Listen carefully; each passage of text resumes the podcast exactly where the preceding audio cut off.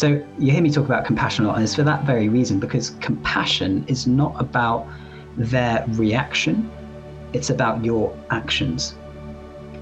And that is deeply empowering. So you can feel compassion for someone just through deep listening, through understanding, through a body position, the way you look at someone and and not worry about oh are they actually going to change is am i attached to how they feel about it it's it's more about your actions hi my name is andy ramage welcome to my podcast where i attempt to share the story behind the story of thought leaders authors athletes everyday heroes and alcohol free adventurers who have found meaning and purpose through their work while also sharing some of their greatest wisdom let's do this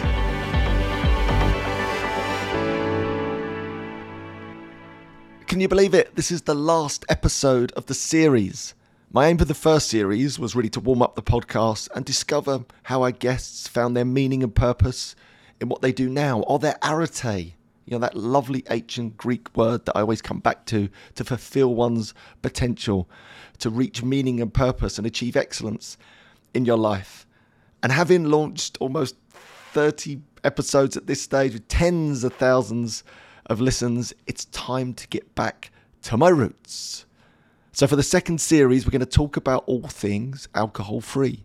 I plan to share some of the most inspirational stories from my alcohol free heroes and introduce you to the world's leading alcohol free experts and authors to enlighten us with their wisdom. I can't wait. So, I want to close the series with one of my favourite conversations with my good friend Nilesh who's someone I admire greatly for his work as a lifestyle medicine practitioner and coach. I've helped train some of his medical students on the wonders of going alcohol free, and equally, Nilesh keeps me updated on the best science that promotes health and well being. A lifestyle medicine practitioner, if you don't know, is like a GP that's added the specialism to deliver medicine through lifestyle changes. Like, how cool is this? So, rather than prescribing pills, Nilesh might prescribe exercise or sleep or a plant based diet. I just think it's the way forward and the way that medicine, in many ways, is starting to gravitate towards. This is a fantastic conversation full of fascinating insights. You're going to love this one. It's a great way to finish off the first series. All right, let's do this. Now, before we get started, a quick word from our sponsor, Athletic Greens. Yes, we have a sponsor out, the Traps, for the podcast, and not just any sponsor. Athletic Greens is the most comprehensive daily nutritional drink I've ever tried. And it was really important to me to align with a sponsor that were aligned with my values and a product that I actually used. And genuinely, I've been using Athletic Greens for several years now. And I got into it when I first started to transition my diet from a very poor one to an optimal one. And it was listening to podcasts such as the Rich Roll podcast, the Tim Ferriss podcast, and later Rangan Chatterjee's podcast, who are all partners with Athletic Greens. I thought, I've got to give this stuff a try. And it has been a game changer for me. My morning routine, as many of you will know, looks like this I walk downstairs, fill up a large glass of water, drink it, fill up half full, another glass of water, pour in a scoop of athletic greens, fill it up to the top, drink that. I'm on the bike. Now, I know I might have freaked lots of athletic green users out who might be like, you can't put the athletic green scoop in the middle, it has to go in at the start or at the end. But that's the way I like to use it. And it's like my nutritional insurance because even with an optimal diet like I have now, life gets in the way, stressors, lack of time, travel, all of those things are there to trip us up. But I know if I've had my athletic greens in the morning, I'm like, job done. And here's the thing, it is packed. Let me give you some of like the science and what's actually going on inside this drink. Each scoop's got around 75 vitamins, minerals, whole food sourced ingredients, multivitamins, multi-minerals, probiotics, green superfood blends, and so much more. It basically fills all those nutritional gaps. That's why I use it. And this is where it gets interesting for you guys. Right now, Athletic Greens is doubling down on supporting your immune system, so they're offering my listeners a free F R E E one year supply of vitamin D and five free travel packs with your first purchase if you visit my link today. Basically, you'll never have to buy vitamin D again. Right, so whether you're looking for peak performance, you're trying to just level up in your life, you're trying to fill those nutritional gaps, you're an alcohol free adventurer trying to replenish your body, right? This is the drink for you. Simply visit athleticgreens.com forward slash Andy Ramage, right, and join the alcohol free adventurers, athletes, health conscious go getters from around the world who make a daily commitment to their health. Again, simply visit athleticgreens.com forward slash Andy Ramage and get your free year supply of vitamin D and five free travel packs today.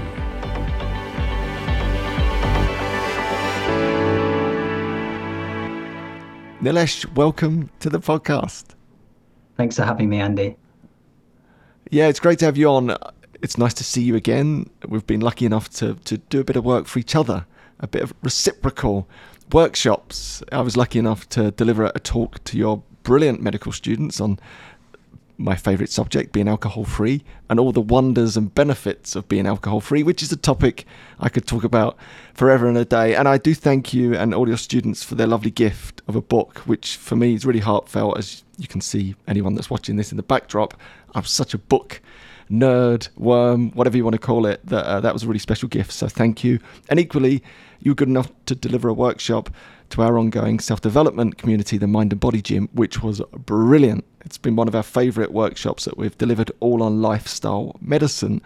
So as soon as I heard that workshop, I thought, I've got to get Nilesh on the podcast to talk about two things predominantly. One, maybe to tell a bit of your story behind the story, because it's fascinating in all the twists and turns that have led you to what you now do as a lifestyle medical practitioner and high performance coach.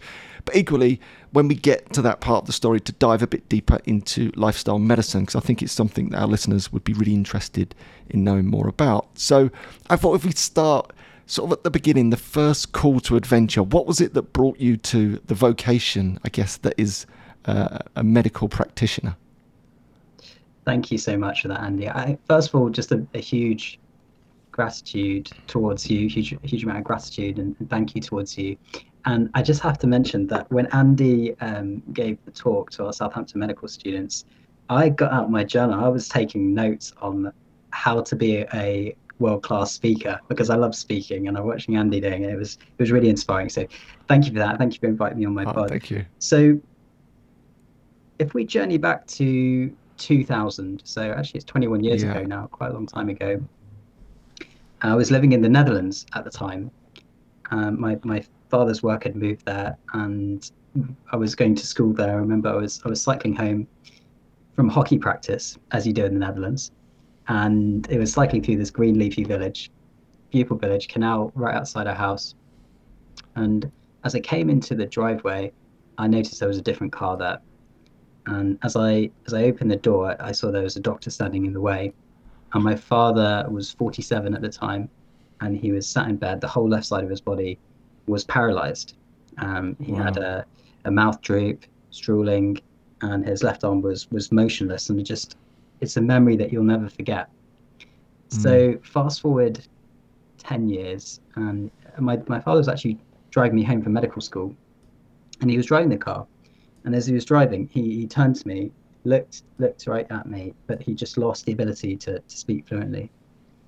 Um, a first year medical student at the time, I thought he was having a mini stroke whilst he was driving. So yeah. took him to hospital.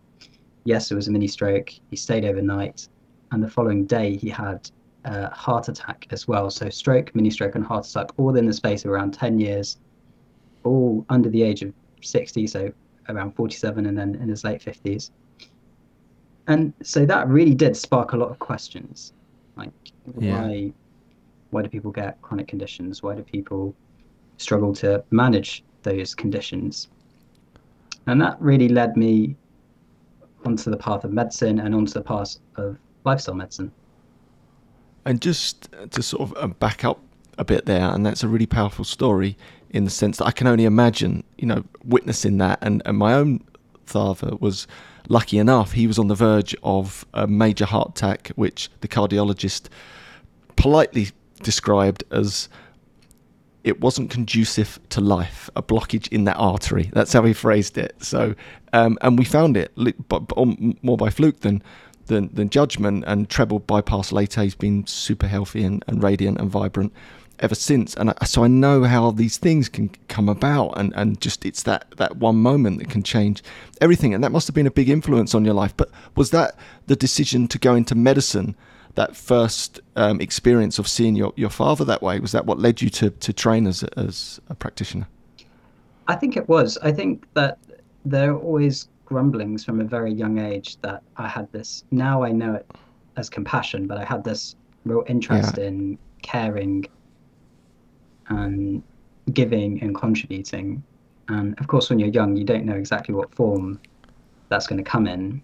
Then my father was in a background in chemistry, and my mother was interested in science as well. So you see how that kind of natural progression there. Um, once I started to learn about the body, I, I, distinctly remember being about sort of 10 years old, and on the back of cereal packets, they'd have all the vitamins.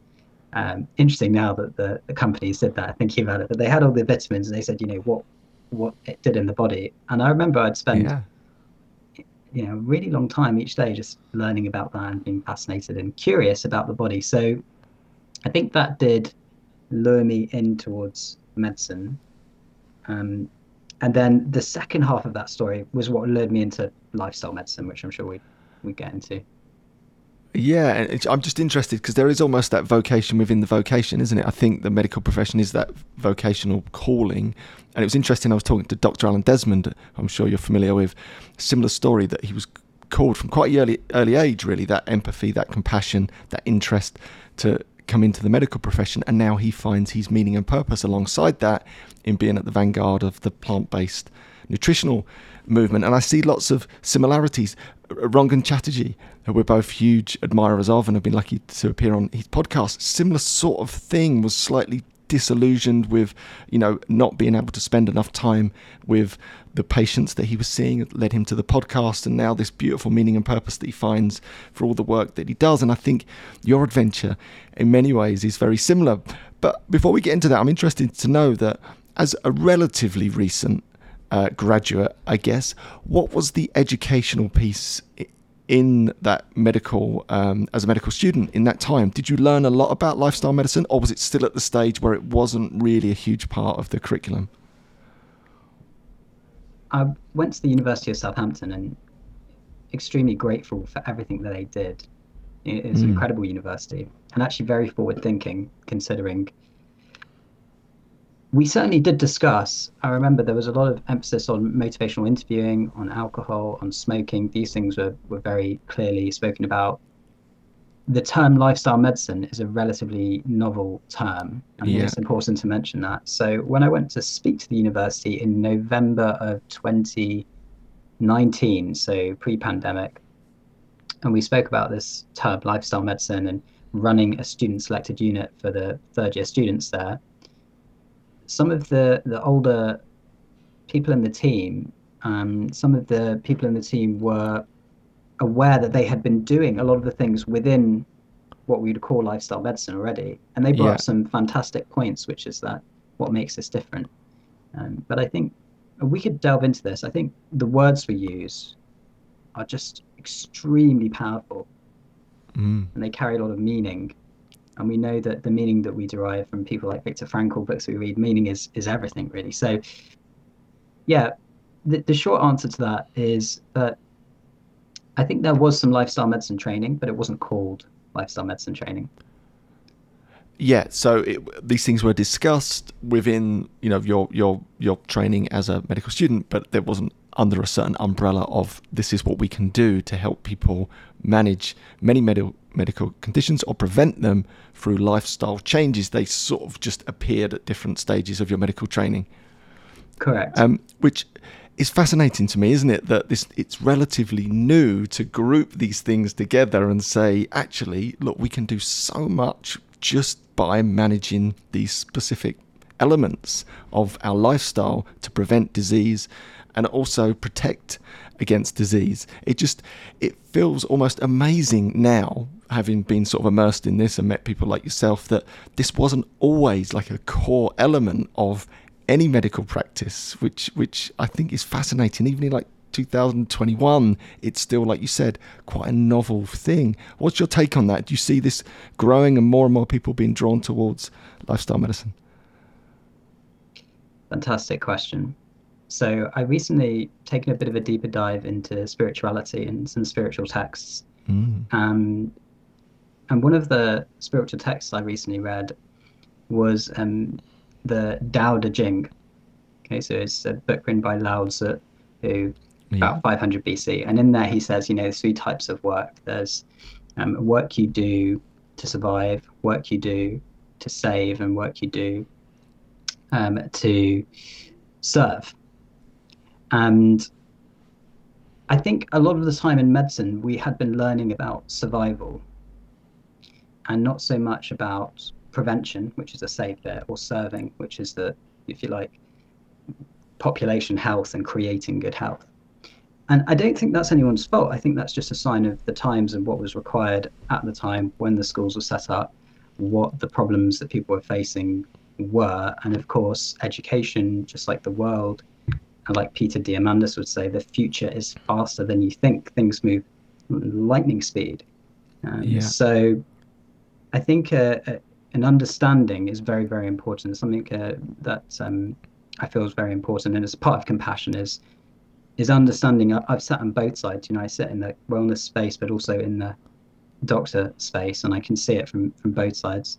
Um, so, yes, I think the med schools were set up for a survival type um, learning, and that makes sense because the first thing we want to do is make sure that people can survive. Yeah. Um, so acute care was fantastically well taught, and you see the processes set up in hospitals. What we can do for people yeah. in intensive care is is unprecedented. You know, in, in this at this time, it's fantastic what what we're able to do. I hope that answers your question. Does, does that does that make sense? Yeah, because it's interesting because it, it feels like there's some parallels with positive psychology in many ways. Like traditional psychology evolved out of pathology and helping you know minus fives become zeros, which makes perfect sense because people are in pain or they're suffering, and if you can ease that suffering, just like in the, the, the medical profession, that if we can help people that are sick, but in some ways it was sort of almost overlooked a little bit because there was such a need to help people, you know, cure the sick or help the minus fives to flats that there wasn't actually that focus on, oh, what about the plus twos? How do we make them plus fives? Or the mm. hmm. fives, how do we make those plus eights? And I guess that's how positive psychology's evolved over the last 30 odd years. And it feels like lifestyle medicine is now sort of catching up a little bit to that to go, actually, there's another way to look at this. We're brilliant at what we do in terms of helping people recover or you know deal with sickness.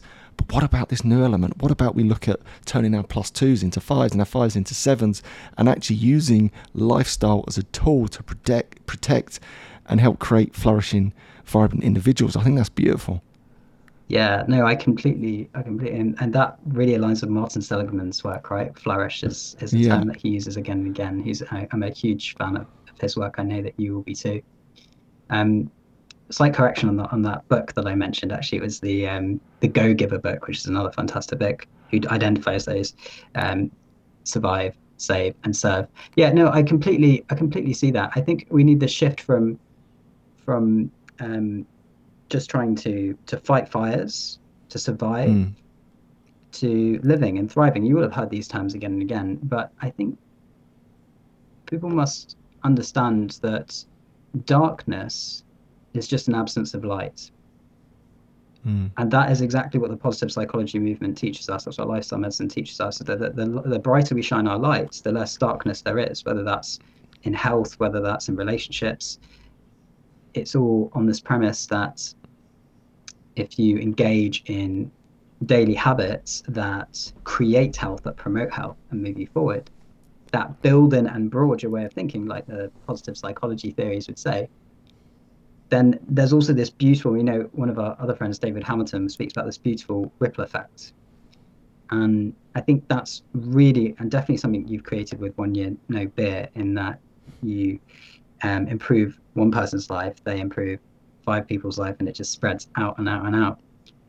And so we're sitting there fighting fires, but if you, like you say, help people flourish, and then they serve others, show them the way. And it's back to that old age phase, you know, teach a man, um, give a man a fish, eats for a day, teach a man to fish. And of course, it lasts a, a lifetime. So, yeah, I completely agree with that. I completely agree with the shift of focus onto flourish Um, but let me ask you a question. What do you think the biggest challenges, Andy, with shifting that focus in the wellness industry from, um, or the health industry from from survival to, to flourishing? I think you sort of touched on it there as you was talking. I was thinking myself, what's really powerful about that is that we feel powerless around um, medicine, for example, in the sense that I don't really know what to recommend or how to talk to people about medicine or pills or operations. But what I can talk about with real confidence is taking a break from alcohol, or what I can talk about is moving your body. And so can most lay people. They feel comfortable to talk about those things. So I think that's what's powerful about lifestyle medicine is that you get it, you understand it. It's not a pill, it's not an operation, it's not a procedure that is completely over your head. It's yeah. like if you optimize your sleep, do you know what? It's pretty cool, but I feel a bit better. I've got more momentum in my life. I seem to be a bit happier. I'm more productive. Like people can go and promote that for you. That's the really empowering thing. And, and you spoke about that ripple effect and the wonderful David Hamilton. And it's so true. And I think that's how it spreads outwards that the more people actually embrace I guess, lifestyle medicine or the elements within, and we'll get to those in a second, it empowers them to share it with other people, either directly or indirectly. Because I think indirectly is really powerful in the sense that if you're showing up and your skin's glowing and your eyes are bright and your physique's optimized and you're more positive, that flows to the people that you love and who they love and who they love. And I always quote that brilliant research from Nicholas Christakis, who did the, the network research about how emotions flow through networks and habits flow through networks, and found that on the negative side, but it works on the positive side. But I always use this flip side because I think it really brings it home that if someone in your immediate circle becomes obese, the chance of you becoming obese goes up by 45%. But if one of their friends becomes obese, it still jumps by 25%. And if one of their friends, friends, friends, three degrees of separation, it influences your chances of becoming obese by 10%. But let's pause the negative, flip that to the positive. It's the same, like flow out, whether that's positive emotions, whether that's taking a break from alcohol, whether that's stopping smoking, whether that's moving your body. You know, be the positive beacon in your network and push it out. I think that's that's the way it spreads anyway, I think. I absolutely love that. I'm so glad I asked you that question. yeah, it's great bit of research and it is it's it's something that we all deeply inherently know to be true as well, right? It's not something yeah. that you have to question that. I mean, the research is helpful. It's not something you have to question that much. Um, one sort of objection or problem, I think it's good to speak about the objections because I know some people listen yeah. to this and be going, yeah, but you know, I, I, I'm glowing and my dad is still struggling with his health and he, yeah, why doesn't he get better? And, um, and as I shared with you, I, I know that story very well. Um, and I think it's important to just speak a little bit about the difference between empathy and compassion and how they have mm. different brain signatures and how sometimes the people that we often hear that can feel drained by trying to help other people and i know this is a big problem in the health industry in the wellness industry in the coaching industry they have their empathy system a little bit wired up they're a little bit turned up with that and the empathy area of our brain is the insular cortex, which is the same area that's associated with suffering. So the brain signature is one of suffering. We feel their pain, we feel their energy. But mm. compassion, very interestingly, from research from the Max Planck Institute, they put people through functional MRI scanners and they looked at their brains, trained them in empathy, trained them in compassion. What did they find? Well, they found that compassion, people were practicing that, it's associated with the same areas of the brain that are maternal, associated with reward, care, love, which is just deeply fascinating. So the yeah. ventral striatum, the medial orbitofrontal cortex. So you hear me talk about compassion a lot, and it's for that very reason, because compassion is not about their reaction, it's about your actions.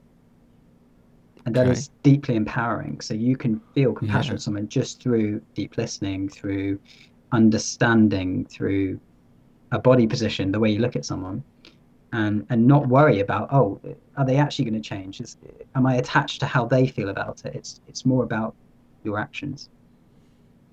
I love that. So yeah, through your actions, you're actually displaying your compassion for your loved ones or your friends or your community or society. And I think the greatest motivator of all, isn't it, is love.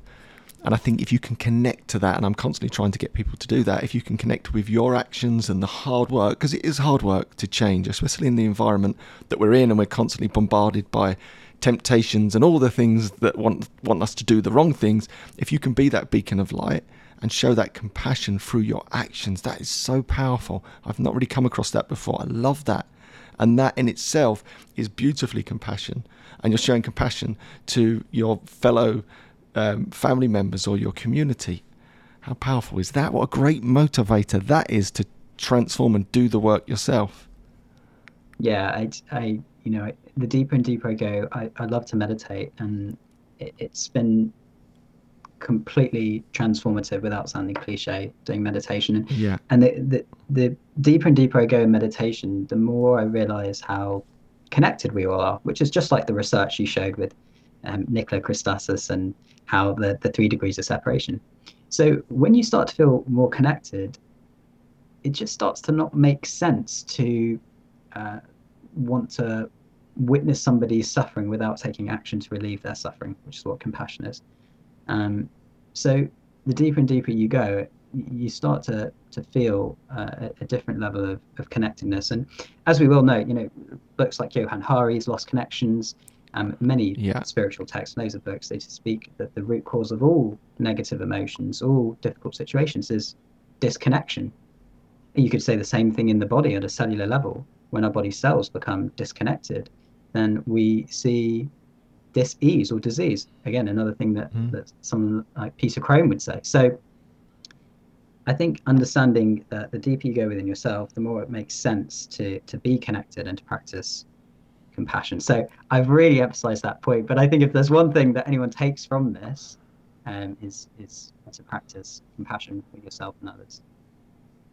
Yeah, and this is exactly why I wanted you to come on the show because these are really important things. They're not like the obvious tip, like try and sleep a bit better. It's actually a bit deeper than that, isn't it? It's like express your compassion for others by looking after yourself. And I think I do lots of work in, in the world of self development as well. And even that term, it always feels a bit like, oh, it's just for me. It's a bit narcissistic. It's a bit mm-hmm. selfish. And I'm always trying to break down that stigma because my belief is, and it aligns with what you've just said, that the most compassionate thing, the best thing that you can do for your loved ones and other people is to develop yourself because then you push out all of those good vibes and those good habits and that positivity to the people that you love. So I think that is absolutely spot on as, as a wonderful tool or technique or tip almost just to take away from this podcast is to express your compassion for others through your actions.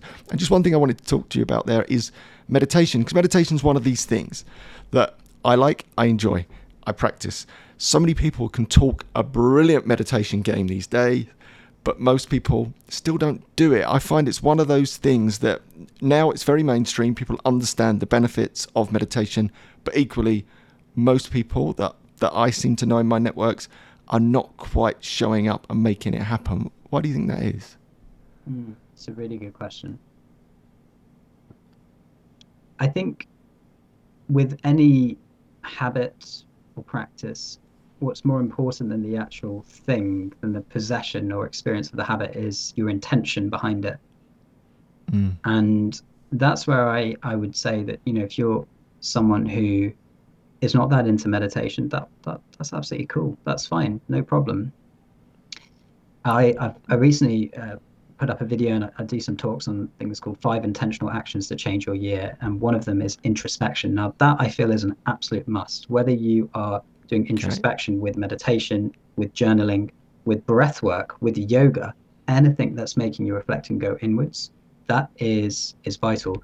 And I think the reason why people find it so hard is because I have a phrase, um, meditating requires you to be aware of yourself, be honest with yourself, and very often that's a painful experience to start with. Yeah. But when you look inwards, you realize that you are not your mind, you are not your thoughts, and there's something much bigger and that you can separate yourself from. And when you do that, that is extremely liberating. I can't tell you how liberating it is. You can you, you see things completely differently. The trees look greener. The you're able to to enjoy washing up. I remember I used to I used to sit and wash up, and I used to sit and dream and think, oh, I just no one enjoys day, washing the up. day Surely, I just don't have to wash up is going to be amazing. And I used to yeah. just think like this lack, this what's missing in my life. And and now I I love washing up. And it sounds mad. Can you come round my house because our dishwasher's just broken? I'm not joking. It, it's actually broken. Yeah. Oh, I'm gonna have to get you Um, round. I um, I can't say that's the same for every household job, by the way, but certainly with washing up, I find that um, there, there's a phrase in in meditative practices which is uh, before enlightenment, I used to carry water and chop wood, and after enlightenment, I now carry water and chop wood. So, the Yeah. the idea of that is just to say that our problems don't go away, but how we perceive them and view them does. So it's painful to go inwards. It's painful to be honest with yourself. And often people have an association, a meaning that pain is bad. But pain is not bad. It is only us thinking that it is bad that creates that judgment, that creates that meaning in ourselves. Yeah, it's it's so powerful, and exactly that. I would use meditation for the same thing. It's a new skill. It's an ability to deal with a situation in a different way. Just to be present with those emotions, with that pain, rather than trying to press it away or sweep it under the carpet. It gives you this whole new way to deal with something that can be quite difficult. But equally, on the positive side, as you just described, the world changes a bit when you get into meditation in a really powerful way, such as you mentioned about the, the trees look greener. Just recently, in one of our groups, someone was talking about the fact they've just noticed the birds singing. Mm. Like, the birds have always been singing. The birds turn up, trust me, every dawn, every dusk, you'll hear them, and, and that chorus erupts. But they'd never noticed the different types of birdsong. It was just a noise, it was a background noise, and all of a sudden they started to meditate, and it was this massive like realization of I can just now sit in my garden and feel endlessly fascinated by the different songs of birds. And I know that might sound a bit like all nice and fluffy, but it's so powerful when you get into this stuff. I clearly remember when I first started meditating, and this is a good 10 years ago, Wow. and I was still in that rat race type of job, you know, rushing busy, busy, busy from my house to the station. And I really remember it was a powerful experience for me. All of a sudden, I noticed the flowers and the trees. Mm. I, I genuinely, I'd done that rat that rat run for years and years and years. Never ever noticed the things that were right in front of me. The beauty of the different seasons erupting through the flowers or the trees.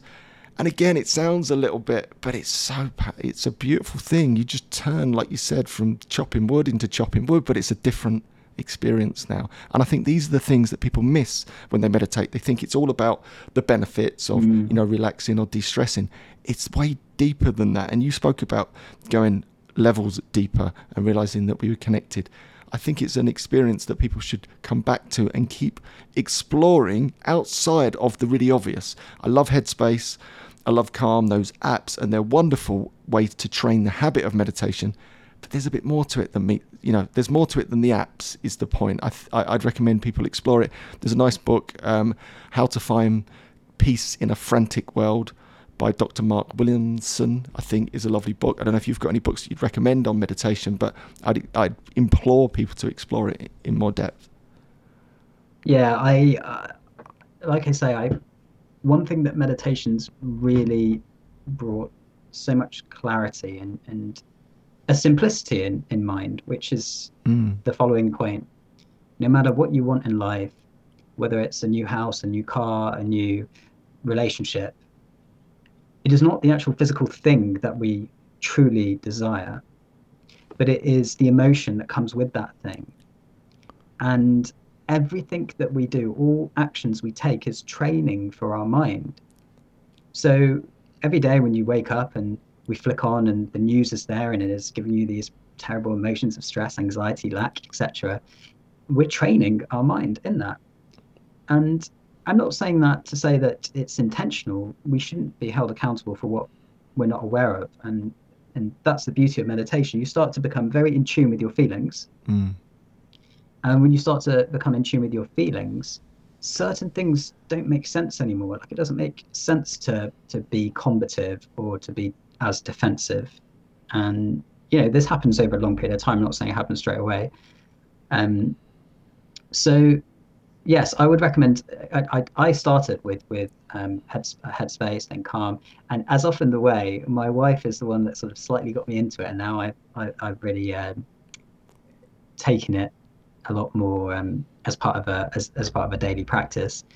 But I actually explored the Silva method, which is quite interesting and it's quite different in a lot of ways. And it came by this premise back in 2020. I was going through a lot of challenges and 20 end of 2019 2020 challenges uh, with my son actually with my son's development he was really struggling with his speech eye contact responsiveness i don't know if there are any people out there who who are, are parents of, of children who, who had that going on but um, it was a very painful experience watching a child go through that and i, I knew i needed to to mm. um, switch out of a, a judging mindset a fixed mindset in some ways, you know, I, I, was in a bit of a victim mindset as well, where I thought I was the only one mm. who was suffering from this. Why me? Yeah. Um, and so I started to make a commitment that if something felt a little uncomfortable, I would at least explore it. And mm. I read a lot of books which I looked at the titles and thought, oh my God, that feels uncomfortable. I can't read that. Uh, or I listened to the Silva Method, a method by Jose Silva, and some of the stuff in there with my logical medical hat on, I was like, oh, I'm not sure about this. But some of the the techniques from there I, I use every day now, and has been hugely, hugely beneficial. Can you um, can you say what they are and what the Silva technique is? I haven't heard of that. Yeah. So Jose Silva. Um, so you know, people say is meditation uh, based out of India or China. Well, this meditation is based out of Mexico, Tex-Mex, Texas. Right, okay. He's he was um, very interestingly, he was a, a, an engineer, I think, Jose Silva, and he started to notice that um, a radio engineer, when he reduced the resistance of radios, that they had a much improved functioning. And and he thought, oh well, the brain's surely electricity. So what happens if we kind of, you know, just dampen down some of that high frequency um, electricity? Uh, as we know now, we can stick electrodes on the brain, and there's four different brain frequencies. There's a little more, but beta, which is the waking state, high frequency. Then you move down into yeah. alpha states, a bit slower. Wellness is what you get to with um, a feeling of well-being, and that's what you get to with meditation a lot of the time. And as you go deeper, theta, and then even deeper, delta, which is deep sleep, which is actually what helps us restore our bodies every day. So anyway, he hmm. found that, and he started to train his mind, and then he started to train his kids and basically the, the whole village started to notice that his children had incredible um, abilities in concentration, attention, focus, but also very interestingly, and you'll see me put out a video about this soon, but in things like intuition as well, which is becoming more and more studied, even the University of Edinburgh yeah. is studying stuff like that. So the Silva method is, I think, it's, it's a form of meditation there's a, a, period of deep relaxation, as there is in many meditations, but it's an active form of meditation, which attracted me because I tried the passive forms initially and I felt um, it was a little too difficult to start with. Now I'm, i would be, say I'm moving more into that. Um, so there's visualizations, there's things that you'd say, maybe affirmations as well. Um, yeah. And it's all pieced together with, with, with various techniques. So parts of hypnotherapy, I suppose, are in there. Parts of meditation are in there, and visualization, and and it all, it's all pulled together into the the Silva method. Wow, yeah, I hadn't heard of that before. It's something I definitely need to explore because, again, some of the more passive meditations I've found a bit more difficult. I quite like walking meditation, for example, or yoga. If yoga's done in the right way and it's actually part of a meditation, we have a wonderful um, instructor that works in our mind and body gym called Chris, who's amazing. And it's just like an hour long meditation, and you happen to be moving your body. I think that's a beautiful way to practice yoga. I just wanted to bring you back to something you said there. You mentioned about your son, and was that around the time? I know there was a few things that led you from the traditional path that you was on, that well-worn path as a as a GP, mm-hmm. towards exploring lifestyle medicine. Was that a factor in in that decision? Yeah, absolutely, it was. I think mm. um, it, my son was definitely a big factor in me exploring personal growth and coaching and what, what I yeah. do now with that. Um, in terms of lifestyle medicine, it was I. the story goes that I I was um, finishing my GP training, and I would drive through this beautiful leafy village in in Hampshire called Romsey, and I used to think in my head, oh, I'd love to be a, a GP there. And lo and behold, call it synchronicity, call it what you will, a job came up. My friend showed me the um, the job interview, went for a locum interview.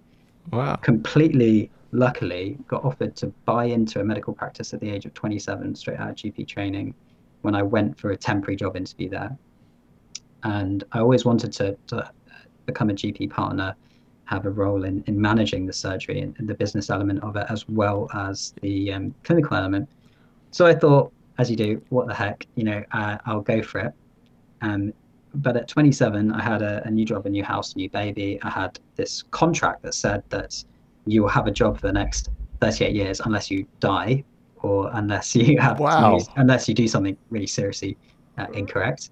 And that yeah. brings up a lot of existential questions, right, Andy? I mean, you, you've been through that in your job where you just have this stuff and you start to go, is this all there is? What else is there? What, what, what is this really what I what I want?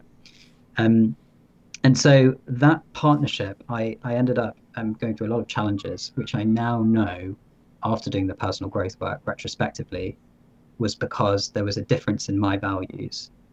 Yeah. And it makes sense at the time. The little things were bothering me. I just didn't understand why. I became consumed by just fear and, and I was just annoyed with so many different things. And but it taught me a, a, huge amount, and that really led mm. me as well to question about lifestyle medicine. So, are we practicing the way that we want to practice? Is the current medical system set up for how I want to serve my patients? And then, you know, in the future as well, that sort of led on to the coaching. Yeah, I mean, there's so much in what you just said there for me because there is the whole element of we're talking about autonomy at the moment. I'm sure you're familiar with the Whitehall studies and how autonomy. We're talking about this in the Mind Body Gym at the moment. That lack of autonomy, that sense that you're trapped, the sense that you you can't, you have no volition. Uh, it doesn't matter what you do, you're stuck. I think many people have experienced that in their life. Is awful for your physical health. And, and that's what they discovered in the Whitehall studies, which was basically in the civil service. And they went up all the layers to the top of the tree, as it were, assuming that those people at the top would suffer the most because they had the most pressure and they had to deal with all the big decisions. But it was at the other end. You know, the, the sort of the clerks and the, the post boys and girls that suffered the most because they felt trapped. They had no autonomy over their life. So, as soon as you were saying that, that's exactly how I felt. I was on the verge of something very similar. I was about to buy that big house in the you know the nice area, the, the sort of super duper, go for it.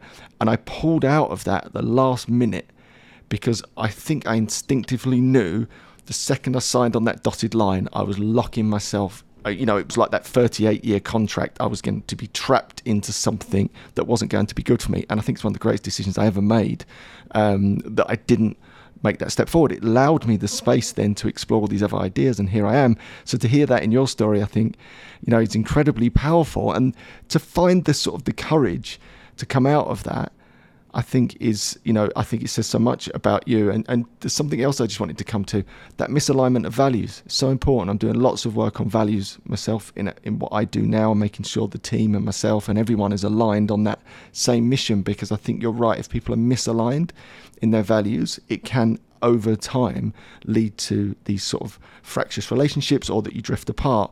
But equally, on that note, most people don't know what their values are unless you do a bit of exploration around that. And I'm sure that's something that you work on right now with your clients, no doubt. And I've got to ask you, Andy, what are your foundational values? This is a question I say to my clients. I ask them, it has to be on their phone, they have to see it, they get bored of me saying, What are your values? so, yeah, what so, are your foundational values? So, my values, I sort of phrase them in a slightly different way. We have like a life force manifesto, which is essentially articulating my values. So my values, and, and I phrase them with a BA. So like be you know be mindful or be grateful, mm-hmm. be an athlete, um, be loved and love, be generous, be kind, be an athlete.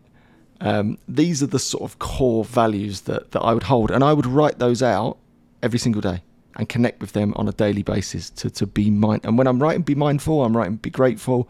I'm trying to connect with those values. I'm trying to feel it like in my bones as I write it because what I realized is that, and you just touched on this, if you don't do that work, you forget so quickly, even though these things should be like burned into your soul. You forget life comes along and you get busy and you make decisions and snap decisions when if you reconnect with those values every day, you can drive your intention and purpose, like through that filter of those values. I think it's incredibly, incredibly empowering. So it's something I do on a daily basis, and I make that part of my journaling routine. Is what I would do.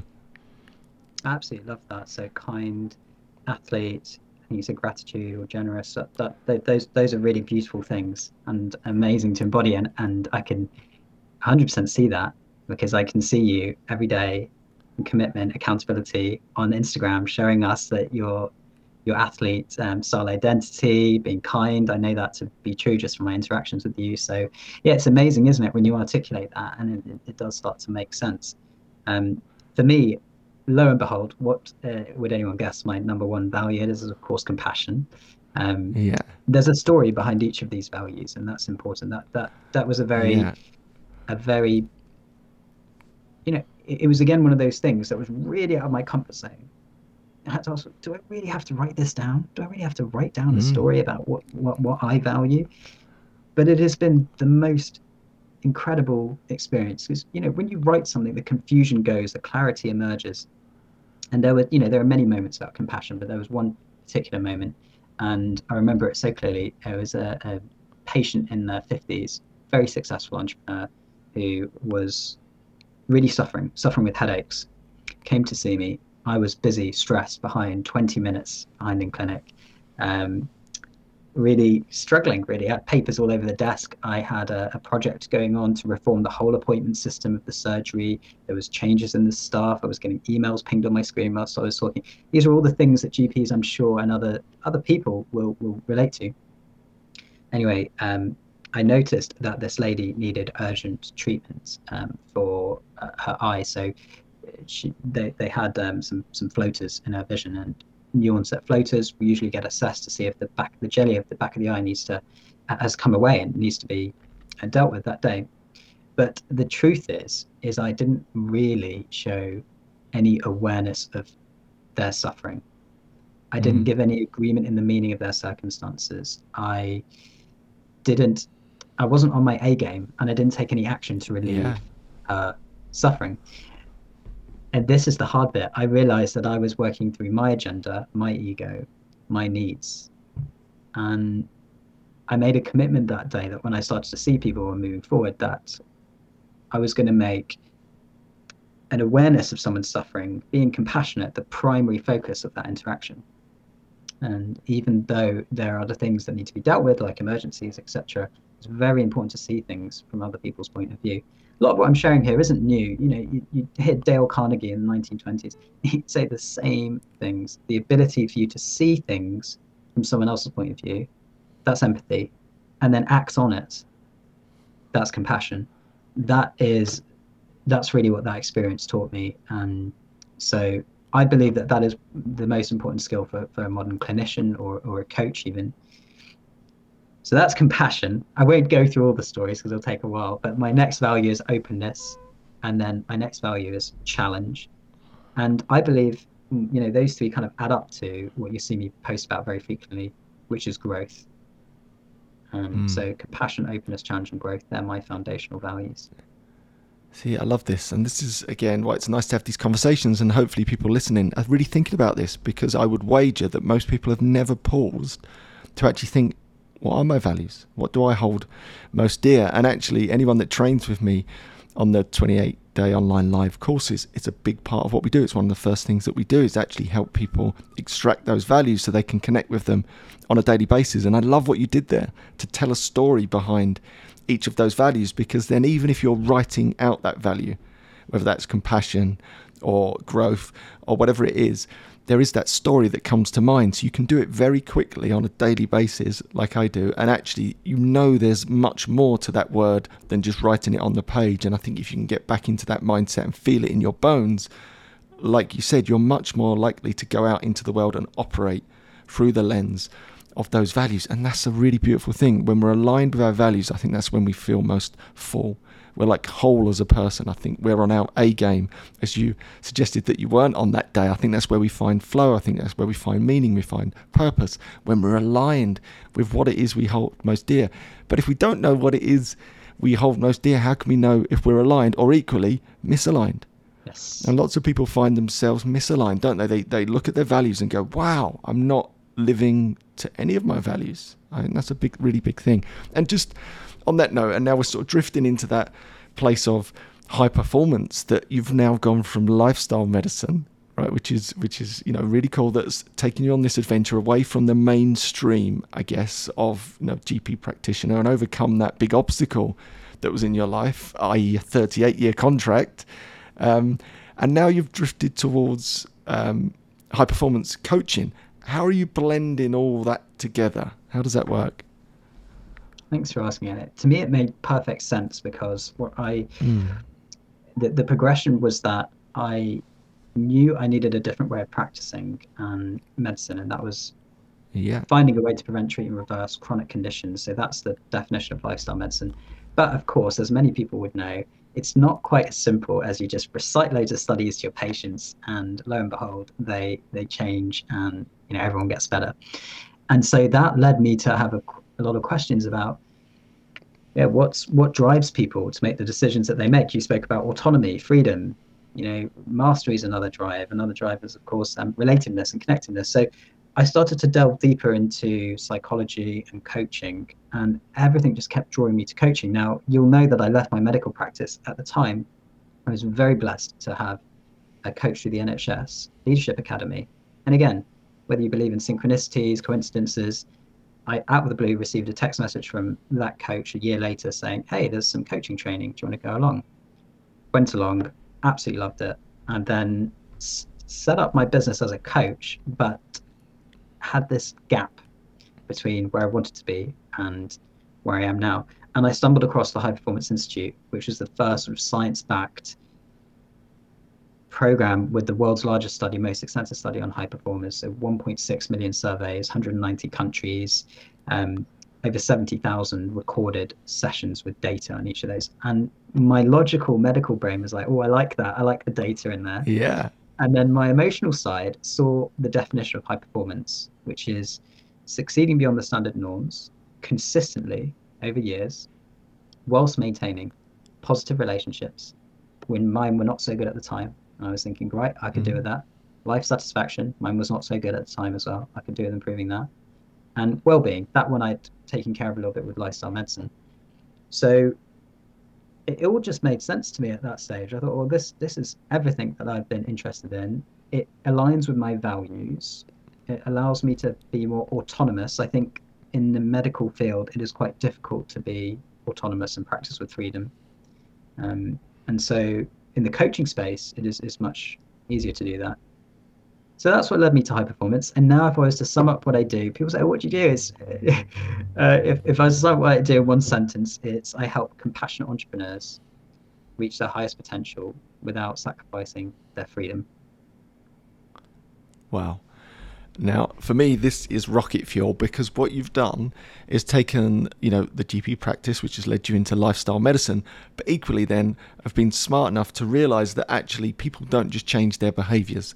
Therefore, coaching, for example, is amazing for doing exactly that. It's to giving you those new skills that you wouldn't have traditionally got through your medical training to actually coach people and help people in a different way to take on board all the lessons that you've learned through lifestyle medicine because it's not like taking a pill, is it? That's the big difference mm-hmm. between the two. You don't just take a pill, you optimize your sleep or you optimize your nutrition. It's so much harder. So there's a much bigger piece to it on an individual basis than just saying take those three times a day. You've got to learn the skill of putting a framework in and holding people accountable and showing them how to manage and change in their own life. But the marriage of those two things it's really powerful. I think that's that is a beautiful thing, and I think it's so important that you've done that because I think a lot of people will get stuck.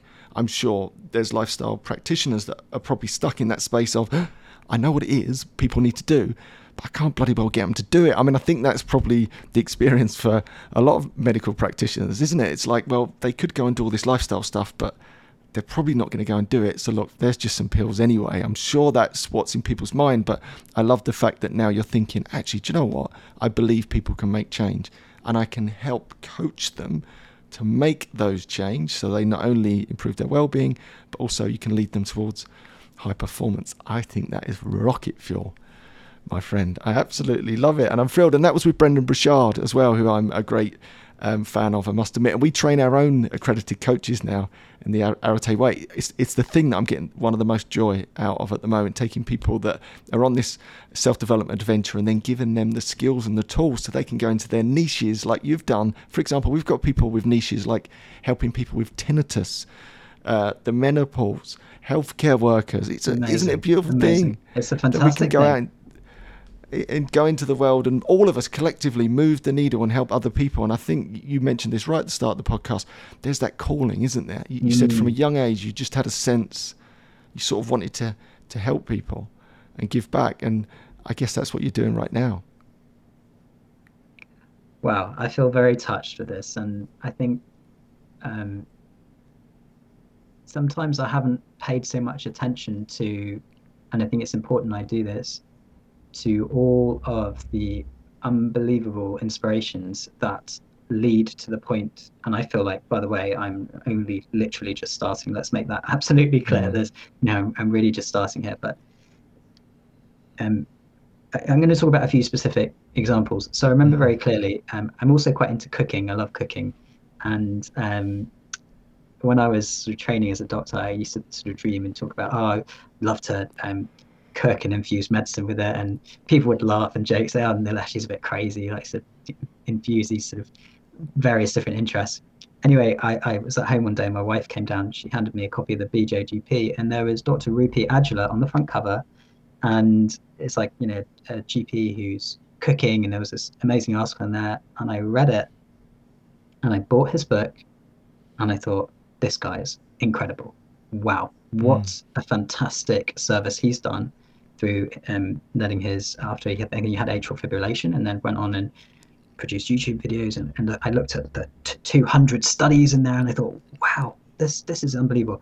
And I tipped my hat to him and I thought that is so inspirational. And I could not have done anywhere near as good of a job even though it was in my head. Yet at the same time I also felt that I was a little bit there was just one electron within me that was similar. And I thought, oh, I, mm. I, don't know what it is at that time, but I, I knew I had that desire to serve and give back. And so I kept doing this, Andy, and encourage everybody to do this. Remember, I spoke about the importance of being connected. Yeah. Look for the commonalities over the differences. So many people look at other people and they go, oh, I don't have that. I'm, I'm not as good as that. I can't do that never forget that we all started from a very similar place. We, we we've all been frustrated. We've all gone through pain. We've all had suffering. We've probably all had loss. And you see these people who've achieved incredible things. Rangan Chatterjee, Rupy Aujla, our friend Gemma Newman, plant powered doctor. And they've all been through that that period of suffering. And yet there was a point where they started to to look for those commonalities over the differences. So yeah, I thank you so much for what you said, but I must pay as well. My mum, huge inspiration. She gets a shout out on a lot of things. She had yeah. me reading Stephen Covey's book when I was 13, Stephen Covey for teens. God, so yes. the, the journey is is actually so much longer than anyone can can um, imagine. Um, and my father and my wife. And so there, there are a lot of people that, that have been extremely helpful and, and nothing ever happens by itself. I think it's, it's important to mention that. Yeah, that's a really beautiful way, I think, to draw this conversation to a close. It is an adventure, and there are these wise guides that appear when the, the, the student is ready, the teacher appears, and I think we're all grateful to many of those people, friends, families, and thought leaders and big thinkers that we've met along the way. And that's why I think podcasts are, are, are, just amazing tools to allow us to connect with people like yourself and hear some of your wisdom, which you've imparted today, which genuinely I think will make a difference in people's lives. And we have to come back and do this again because we haven't really even gone near, you know, some of the elements within lifestyle medicine, such as sleep and you know, uh, taking a break from alcohol and all those wonderful things that I like to talk yeah. about. So we'll come back and do that again, most definitely, my man. But thank you. It's been an absolute pleasure to spend some time with you today. I thank you so much for having me, and it would be my pleasure to come back. Uh, Andy, you're doing some amazing things. Uh, just a little word in your Coaches. I, I've been following a lot of them, and I see what they're doing, and, and that's also brought a big smile to my face, seeing that um, we've just got so many advocates out there spreading light, spreading goodness. Um, so thank you, thank you for that. And believe in growth, everybody. Make sure you believe in growth no matter what you do. There we go. Believe in growth. We'll leave it there. I'll see you again soon. Take care.